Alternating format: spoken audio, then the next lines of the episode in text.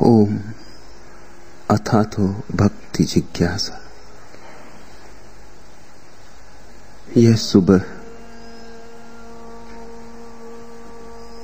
यह वृक्षों में शांति, पक्षियों की चहचहाहट, यहाँ की हवाओं का वृक्षों से गुजरना,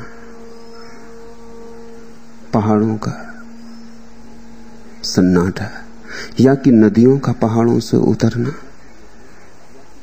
या सागरों में लहरों की हलचल, नाद, या आकाश में बादलों की गड़गड़ाहट, यह सभी ओंकार है। ओंकार का अर्थ है सार ध्वनि, समस्त ध्वनियों का सार। ओंकार कोई मंत्र नहीं, सभी छंदों में छिपी हुई आत्मा का नाम है। जहां भी गीत है वहां ओंकार है, जहां भी वाणी है वहां ओंकार है, जहां भी ध्वनि है वहां ओंकार है। और ये सारा जगत ध्वनियों से भरा है। इस जगत की उत्पत्ति ध्वनि में, इस जगत का जीवन ध्वनि में, और इस जगत का विसर्जन भी ध्वनि में। ओम से सब पैदा हुआ, ओम में सब जीता, ओम में सब एक दिन लीन हो जाता है। जो प्रारंभ है वही अंत है, और जो प्रारंभ है और अंत है वही मध्य भी है। मध्य अन्यथा कैसे होगा? इंजील कहती है प्रारंभ में ईश्वर था, और ईश्वर शब्द के साथ था, और ईश्वर शब्द था, और फिर उसी शब्द से सब निष्पन्न हुआ। वह ओंकार की ही चर्चा है। मैं बोलूं तो ओंकार है, तुम सुनो तो ओंकार है, हम मौन बैठे तो ओंकार है।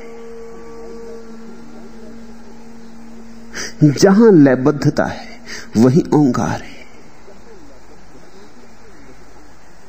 सन्नाटे में भी स्मरण रखना,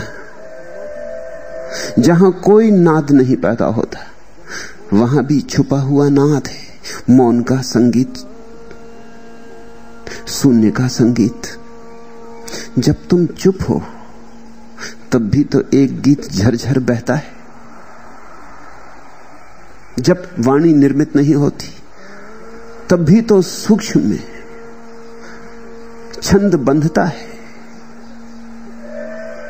अप्रगट है, अव्यक्त है, पर है तो सही। तो शून्य में भी और शब्द में भी ओंकार निमज्जित है। ओंकार ऐसा है जैसे सागर, हम ऐसे हैं जैसे सागर की मछली।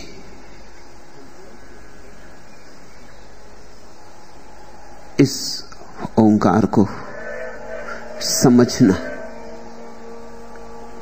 इस ओंकार को ठीक से समझा नहीं गया है। लोग तो समझे कि एक मंत्र है, दोहरा लिया।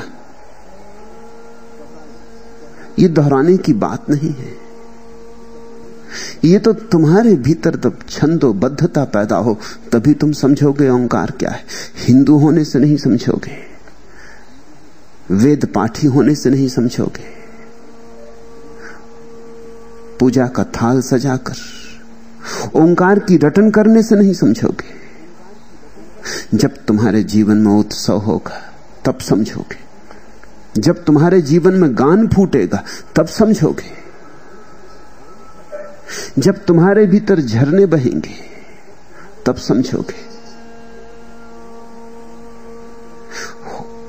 ओम से शुरुआत अद्भुत है। ओम अथातो भक्ति जिज्ञासा। उस ओम में सब आ गया। अब आगे विस्तार होगा। जो जानते हैं उनके लिए ओम में सब कह दिया गया, जो नहीं जानते उनके लिए बात फैला के कहनी होगी। अन्यथा शास्त्र पूरा हो गया ओंकार पर।